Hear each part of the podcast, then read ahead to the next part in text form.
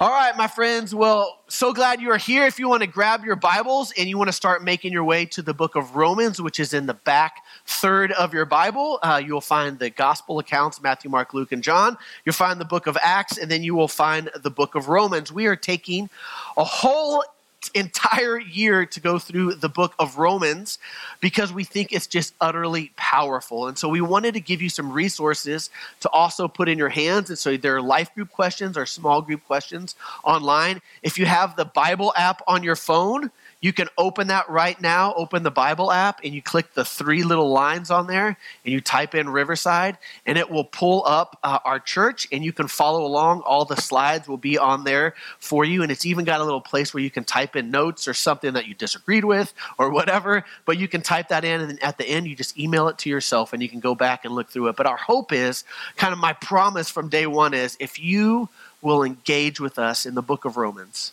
I made you a really strong promise that there is no way that you cannot be marked differently.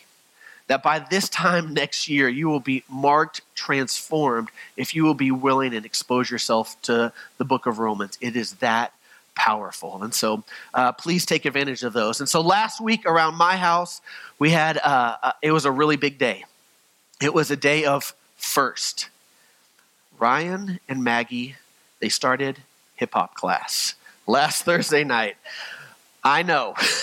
Lord help us. We have done everything, you guys. We have done horseback riding, gymnastics, ask not to come back to gymnastics, art class, 2 years of jiu-jitsu, choir, soccer, and as of last week, we started a hip-hop class. I'm like, kids, just do something. You're not going to be on your phones all of the time. But something really funny has happened over the last few years. When did kids start getting participation awards? I grew up in a culture where it was like there were winners and losers. And if you won, good job. And if you lost, coach came over and he gave you the pep talk and you tried harder next week. And now listen, my girls, half the reason they do the sports is for the participation award at the end. So there's great value and it teaches them skills, but we're living, we're rewarding a bunch of losers if we're really honest, aren't we? And so it's really fun. It's really fun to watch the girls get excited about hip hop class. But if you've been with us the last 4 weeks, we have been going through Romans, and what Paul has been doing is he is getting everybody on the team. He has been showing you the essential skills that you need to know to experience the Christian life. And so if you have been here, or if you've been tracking with us the last 4 weeks, we have been really centering and focusing on this idea of called justification by faith. And just real quickly, justification is that idea that on the cross, you were forgiven, that you are totally set free and declared innocent in God's sight. But justification also has another step to it. It's not that you have just been forgiven, but that the stain has been removed. Now when God looks at you, he sees the perfect obedience of Jesus Christ taking up residency inside of you. And so now when God looks at you, he declares you righteous in his sight. And we said that this was a gift, not something that we earned, but a gift that was received by faith. And we said last week that faith is not just a general belief in God, because a lot of people have faith that way. We said that faith is actually believing in some specific things. We said that faith is believing that God gives us the gift of salvation, that we receive that promise and trust in God's ability, and we don't trust in our own feebleness. And so if you have been tracking with us for the past 4 weeks, Today, you get your participation award. You get your participation award, and you are all winners this morning if you have tracked this, because you now have the life skills, or you get your certificate, this Gospel 101. That is the foundation of the Christian understanding of what it means to be a follower of Jesus Christ, is that you have been declared right in God's sight freely as a gift, and you receive that gift through faith. And so now in chapter 5, Paul is going to take us on a little detour, if you will, and now he's going to show you how this understanding should transform everything. It gives you new eyes or a new lens that you now see the world through. You see the world through the life, the death, and the resurrection of Jesus Christ. It's the filter that we see the world, and it's the filter that we let everything into our life has to filter through that as well. And so this morning, what Paul is going to be addressing is that understanding. And he wants us to pay close attention to how we walk that out, in particular, when we suffer. And so how well you know the gospel then is not just answers that you could answer on a test, but Paul is going to show us this morning how well you know the gospel is actually shown by the condition of your heart, by your willingness to keep moving forward, to have endurance, as Paul will show us this morning, even when it's difficult. Martin Luther, one of the Protestant who helped launch the Protestant Reformation, said, "This understanding of justification by faith is the doctrine in which the church will either rise or it will fall." I'll take it a step further and tell you this morning, it's the doctrine that your spiritual life will rise and fall on. That everything in your spiritual life depends on your understanding of just what the life, the death, and the resurrection of Jesus Christ has accomplished for you. It's the lens that we process it all through. And so we're going to go through the book of just 5 chapters. 5 chapters. Woo! We'd be here a long time. 5 verses this morning in the book of Romans. So I'm going to invite you to stand and we'll say the Shema together as we prepare our hearts to receive God's words. Let's say the Shema together. Shema Israel, hear, O Israel, the Lord is our God, the Lord alone. Love the Lord your God, love all your heart, with all your soul, and love your neighbor as yourself. Amen. And so, God, we love you, God. We thank you for your word. We thank you how it is rich and it is alive, God. It's not something that just happened, but that it is still happening to this day. And, Father, we are ready to receive all that you have in store for us this morning. It's in Christ's name. Amen. Please be seated. All right, brothers, sisters, Romans 5. We got 5 verses that we're going to go through this morning. And so let's start. Romans 5, verse 1. Therefore, we're going to stop. This is a big key for us. Whenever you see a therefore in Scripture, it is like the summation of an argument. It is like everything that comes before it is going to be said right here in this next sentence. Therefore, Maggie, you are going to get a spanking, right? Therefore, Ryan, give me your phone. You're grounded for the week. Therefore, Christy, I'm going to go fishing this weekend, right? It's like you're making this argument. And so everything up until that point, Paul is going to be saying, all right, here we go. Therefore. Now let's see what the therefore is about. Therefore, since you have been justified, here's that idea, justified through faith, we have peace with God through Jesus Christ. Now it says that we have peace. Now, this understanding of peace right here is not some emotional, let's stir up our heart, let's get real worked up about it type of feeling. And I'm not hating on feelings this morning, but maybe a little bit. What Paul is going to show us this morning, what I think is just critical for us, is that this is not just some feeling of peace that we have. That would be the peace of God, not peace with God. But this reality that Paul talks to is about a relational, how we find ourselves situated relationally now. It's a new found reality for us.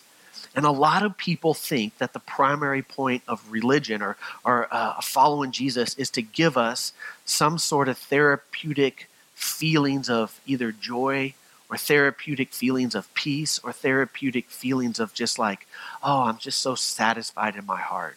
Now, the problem with that is, if that is our primary understanding, the conversation goes like that, like this. Now, John, you might find peace in your heart that way, but I found peace in my heart in a lot of different ways. I find peace in my heart when I'm with my kids. I found peace in my heart maybe when I'm doing yoga, or when I'm out running, or when I'm with my family, or enjoying a nice bottle of scotch, or whatever that might be. And do you see how that plays out? That feelings, I think, yes, are important, but the primary identity of us as followers of Jesus is not based off of our feelings. It's based off of a reality, not just feelings. Here's the picture. Let's pretend that you are sick. You have a really bad headache, and you go to the doctor, and the doctor says, good news, you're just dehydrated. Would you drink some more water? Or would you rather go to the doctor feeling great about things, and the doctor says, oh, it's bad. We found a tumor, and you have a couple of months to live. Now, which would you rather be true? You feel great, or you don't feel good, and it's really good news, or you feel great, and it's not great news. In that circumstance, feelings aren't that important. What's important is the reality that you have. You should never let your feelings dictate the reality of what God says about you. God has declared over you peace, that you have peace with God. So I have peace in my heart is not based on my feelings. It's based on a reality, what God has accomplished on the work and the life of Jesus Christ. Where I get myself into the most trouble is when I start saying things like this. Oh, I don't just feel it right now. I don't feel close to God right now. I don't feel like he's listening to me. I don't feel close to him. I don't feel like he's there. I can't. Who cares how you feel? To be honest, who cares, right? There is a lens now that we have to process reality with, and that lens is the gospel, the life, death, and resurrection of Jesus Christ. And so anytime you start hearing me say, like, my feelings, smack me around and say, John, why are you looking to your feelings for insurance rather than the word of God? I don't know what else. I don't know how else to say it. Watchman Nee, I don't know if you know who this guy is. He was one of the founders of the early church movements in China, the house churches, and he had this brilliant picture of what we're talking about, this idea of feelings. He said, if there are three people walking a very narrow wall, there's three different people. The first person is fact. And if fact is on the wall, fact faces forward. Right behind fact, we have faith. Now, faith looks at fact as fact looks forward. Don't get lost, all right? And the last one is feelings. And feelings look at faith, and faith looks at fact. Does that make sense? I know it's hard. Now, if everybody is looking forward, it's all good. But the moment my faith turns around and looks at my feelings, what's going to happen? Everybody goes down. Everybody goes down. How often do you and I get ourselves into some pretty serious trouble because we turn around and we check and see how we're feeling about things? Rather than we look at fact of what Jesus' life, death, and resurrection has accomplished on the cross. Can we just come to this agreement maybe from this day forward that as a community, that we will gently smack each other around, that we will remind each other, don't look inward for assurance. Everything that we do from this point on is through the lens. It's the lens that we see the world through. It's through the gospel of Jesus Christ. It's through the gospel of Jesus Christ. And Paul says that you have peace with God. And this is not a ceasefire. This is a actual peace with God. God's not up there looking for you to make one more mistake and he's just going to let you have it. This is a God that has called it all off, that has declared you righteous in his sight, that he couldn't love you any more than he does at this moment, no matter how you stumbled in here this morning.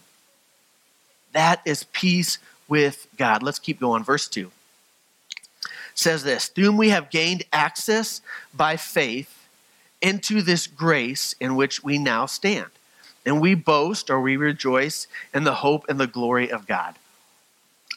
Now, think of the word here where it says by faith, we have gained access by faith. I want you to think of that as by favor. So in the first 4 chapters, Paul has been talking to us about how this grace transforms us. But here, Paul has shifted that understanding of you have now gained access by faith. I want you to transform that into the word favor, that you and I now have this favored status with God, that is a new reality that you and I get to enjoy all of the time. Everywhere you go, you have the favored status of God. You can tell, friends, the depths of somebody's journey with Jesus by how much this just stirs up in them. Because the truth is, if you walk around knowing that you have the favor of God resting on you, do you know what that does? I'm just glad to be his kid. I just belong to him. No weapon formed against me. I am yours. I belong to you. My days are going to be numbered and are going to be good. Father, they are yours. I am your hands. There's nowhere I can go that you will forget about me because I am your favored child. And when you and I stand before God, we don't stand before God as the accused. We stand before God as the favored child. So I walk around my house, and if I come in from a trip, and I come in kind of grumpy and just crotchety, you know what my girls do? They hide. They hide and they go hang out with their mama. Why? Because they can feel my heart towards them. My heart is frustrated and agitated. But when I come in the house from a long trip, woo, Dad's home. Come here, girl. You know what they do? They come a-running because they know that my heart is soft and it's tender and it's towards them. Now, this is going to sting a little bit, but I think it's true. I wonder how many of us are not growing in our love for God because we don't have any real understanding of the love of God. Because when you are aware of the tenderness and the gentleness and the goodness of God, do you know what that produces in you? Oh, I'm yours. You go running. Dad walks in the house and you go running towards him. The scriptures say this over and over and over again. He's your dad. And I know that for so many of us in here, we grew up maybe with a less than an ideal picture of what dad looks like. And oftentimes what we do is we tend to evaluate our dad through our Heavenly Father, through the earthly lens of our father. And what I believe Paul would encourage us to do is say, don't evaluate your Heavenly Father in light of your earthly father. Evaluate your earthly father in light of your Heavenly Father. It's the lens now that we process everything through. And this is a God that said, I know the number of hairs on your head. All the days are numbered in the book of life. I know you in your mother's womb. Psalms 139 says, even if you make your bed in hell, I'm not going to stand up here and lecture you. I'm coming to get you, right? This is a father whose heart longs for us. It's the goodness of God that leads to repentance. It's the tenderness of God that draws us in. And when I turned my back on God, when I said, God, give me my inheritance now and I'm going to take off, you know what this father did? This prodigal father, he stood with arms wide open, ready to receive us when we came home. And when he got wind of us on the horizon, he rolled up his robe and he came running and he said, get out the fattened calf. It is time to party. Just a side note, how long does it take a calf to get fattened? Does that happen overnight? It takes a really long time. That means that God was preparing to celebrate me the moment I left. He was prepared to celebrate my return. Hey, he took off, get the calf fat because he's going to come home one day and we're going to party when he comes home. And that is really, really, really good news. And so what does that do? What should that do for us? I want to show you what I think it talks about.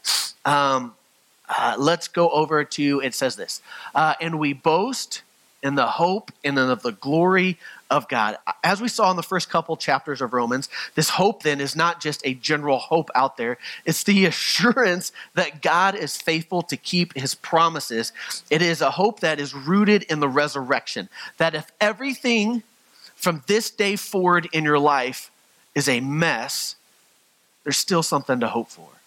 And that hope is found in the resurrection of Jesus Christ. Now, I was studying for this week and I heard this pastor say something really, really great. And it was really encouraging.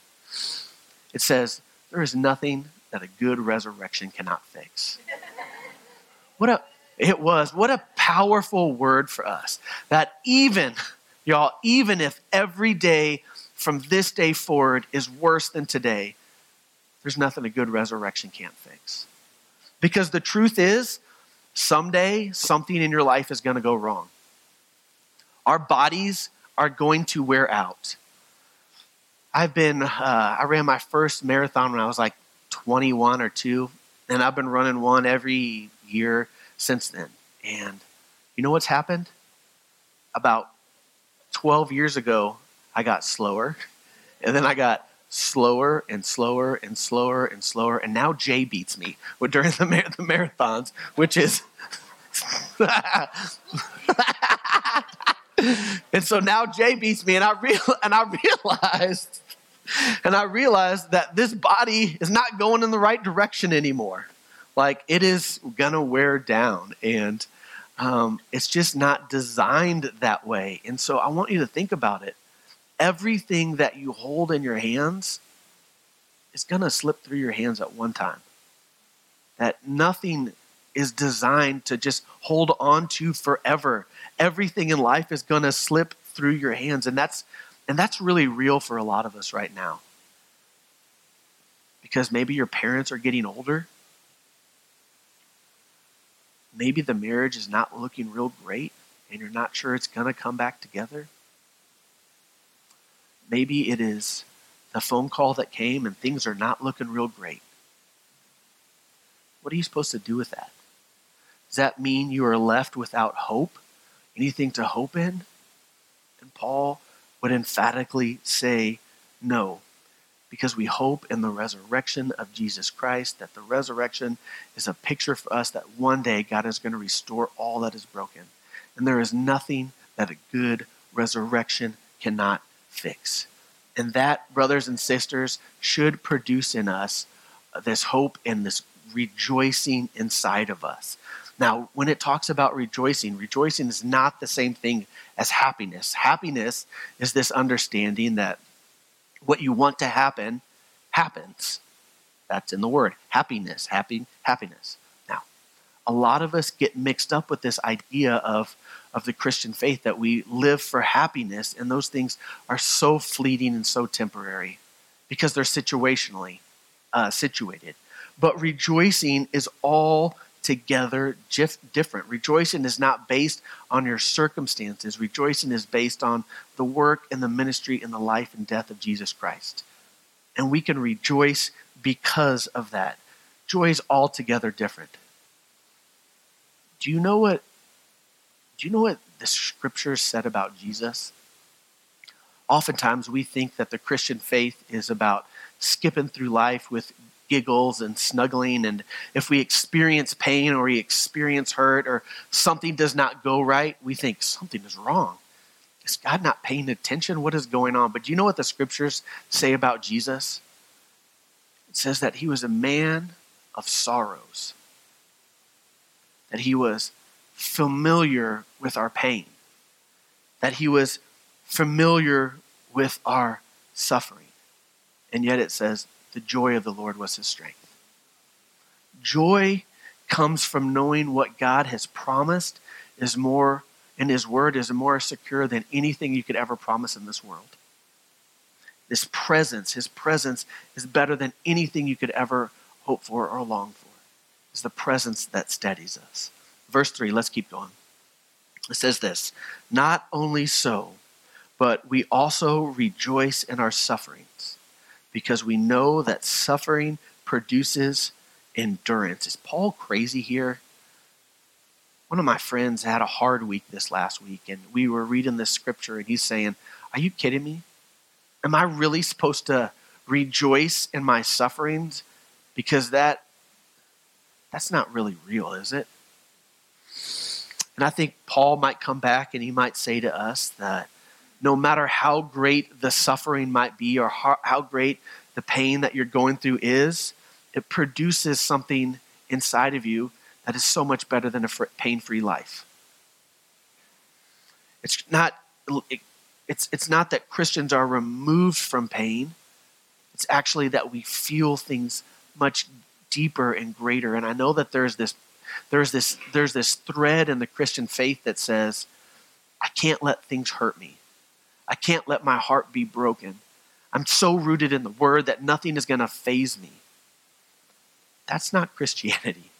That's Buddhism. Buddhism teaches you to be removed from your feelings, that you're stoic, that you don't feel anything. The life of a follower of Jesus is not that. It's you push into the pain. You feel things more. Why? Because we're called to love more. We love like Christ loved, and Christ's heart was broken. Do you remember the scriptures where his heart was broken for Lazarus, where it says he came to the tomb and he wept over it? The man of sorrows, familiar with our suffering. When Job lost his health, he lost his family. When Job lost it all, do you know what Job did? Ripped his clothes, grabbed ashes, covered himself as ashes, shaved his head, threw a fit on the ground and in the dirt. And it says in all these things, Job did not sin. And I wonder how many of us might be tempted to say to Job, Job, you need to get yourself together. You need to let go and let God. You just love this world too much. And sometimes I think it's ridiculous. Sometimes I think the most faithful response that we could ever do when someone is in pain or you're in suffering is to sit and to cry. To come alongside them and let it break your heart because it's breaking theirs. Christians feel pain more because they are called to love more. But we also know that the pain that we feel produces something inside of us of great worth and of great value, and that is endurance. The pastor, J.D. Greer, says it this way. Go to the next slide. Endurance is the ability to keep going when you experience no other earthly benefits from your faith. When nothing is working out, when nothing is adding up, when it gets dark outside, when your finances are horrible, when everything is falling apart, when the diagnosis doesn't look good, it produces endurance in you to keep running, to keep going, to say, God, you're worth it. You are worth it. You are just worth it. I will run after you despite everything else. Corrie ten Boom, who many of you have probably heard about, was a Holocaust survivor. And listen to what she said. You can never learn that Christ is all you need until Christ is all you have. Holy cow. Honestly, I don't know if I want to be able to say that. That sounds really painful. And yet there is an intimacy with Jesus that I think comes with He's all I have. And it's a posture I think that us as followers of Christians are supposed to walk with. Suffering produces something in us that is invaluable. Did God cause it? I believe it's a strong no. But God will not waste 1 ounce of your pain. That He will use He will squeeze every bit of goodness out of the pain, even though He did not cause it. It's like this. When it's cold outside for like the 2 weeks a year, what happens here? What do? Turn up the heat. We get the furnace cranking and we turn on the heat in the house. And what does that do? It warms everything up. Now, does the cold weather cause the heat? No.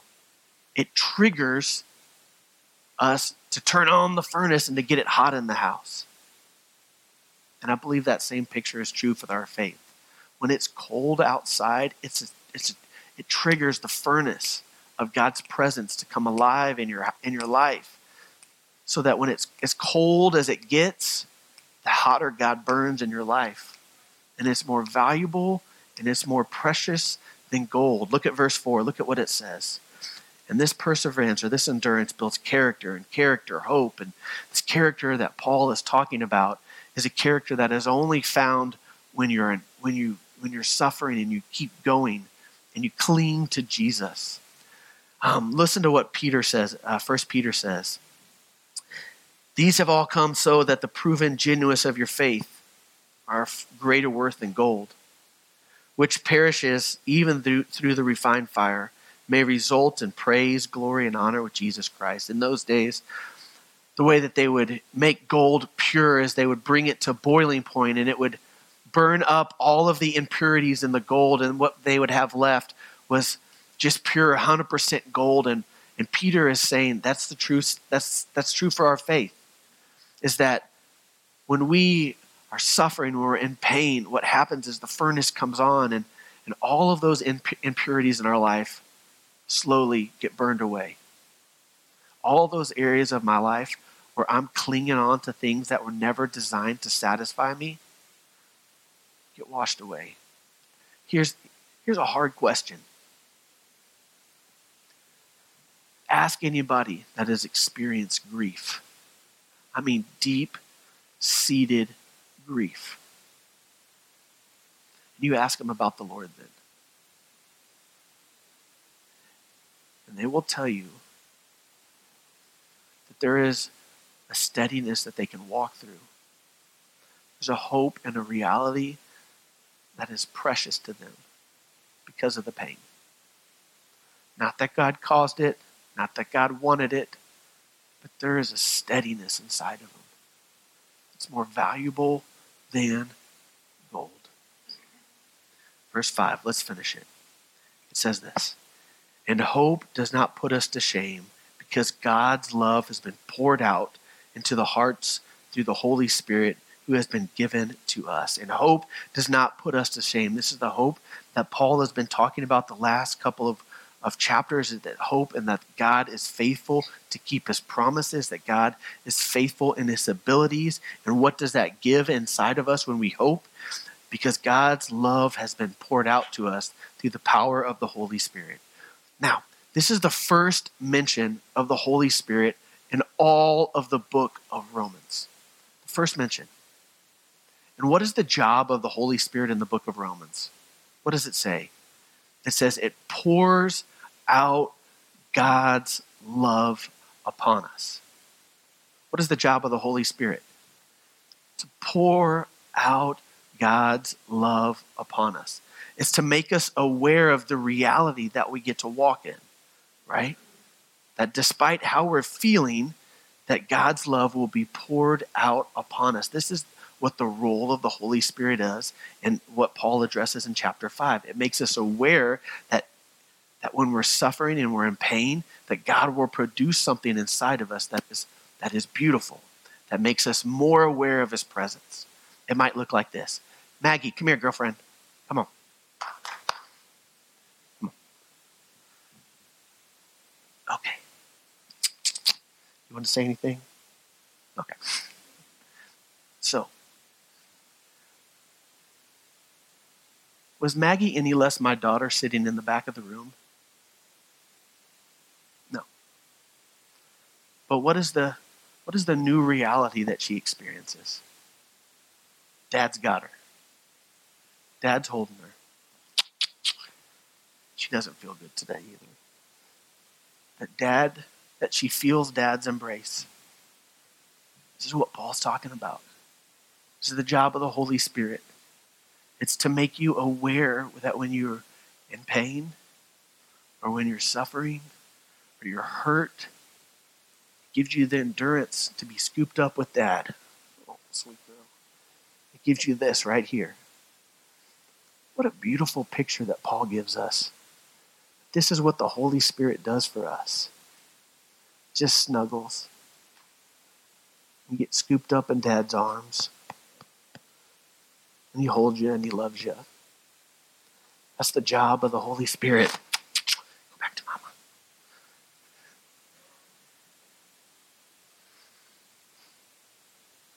Chapter 5 is beautiful. You have peace with God because it's true. It's not based off your feelings. That you are favored. That you walk in this favored status with God. That when you walk through pain, you walk through hurt, God is going to produce something inside of you that is more valuable than gold. And what happens? The furnace gets kicked on, the Holy Spirit gets poured out, and you know what happens? You get scooped up. God holds you and walks you right through it. This morning we get to practice something, or we get to enjoy something ancient and beautiful. We get to share communion together this morning. What a powerful, powerful reminder that in suffering produces something of great value. That as Christ went to the cross on our behalf, it produced for us something that can never be earned. Hope in the resurrection of Jesus Christ. Friends, I know that, please, let's not pretend that all of us don't come in here with some bruises and with some insecurities. And maybe there's some of us that are limping pretty good this morning. What would it look like for us this morning as we took communion together to invite God to remind us, God, there's nothing a good resurrection won't fix. God, produce in me endurance to keep going when nothing in my life is telling me it's true. What would it look like for you to invite the Holy Spirit to come inside of you, just to scoop you right up and to make you more aware of the presence of the love of God in this season?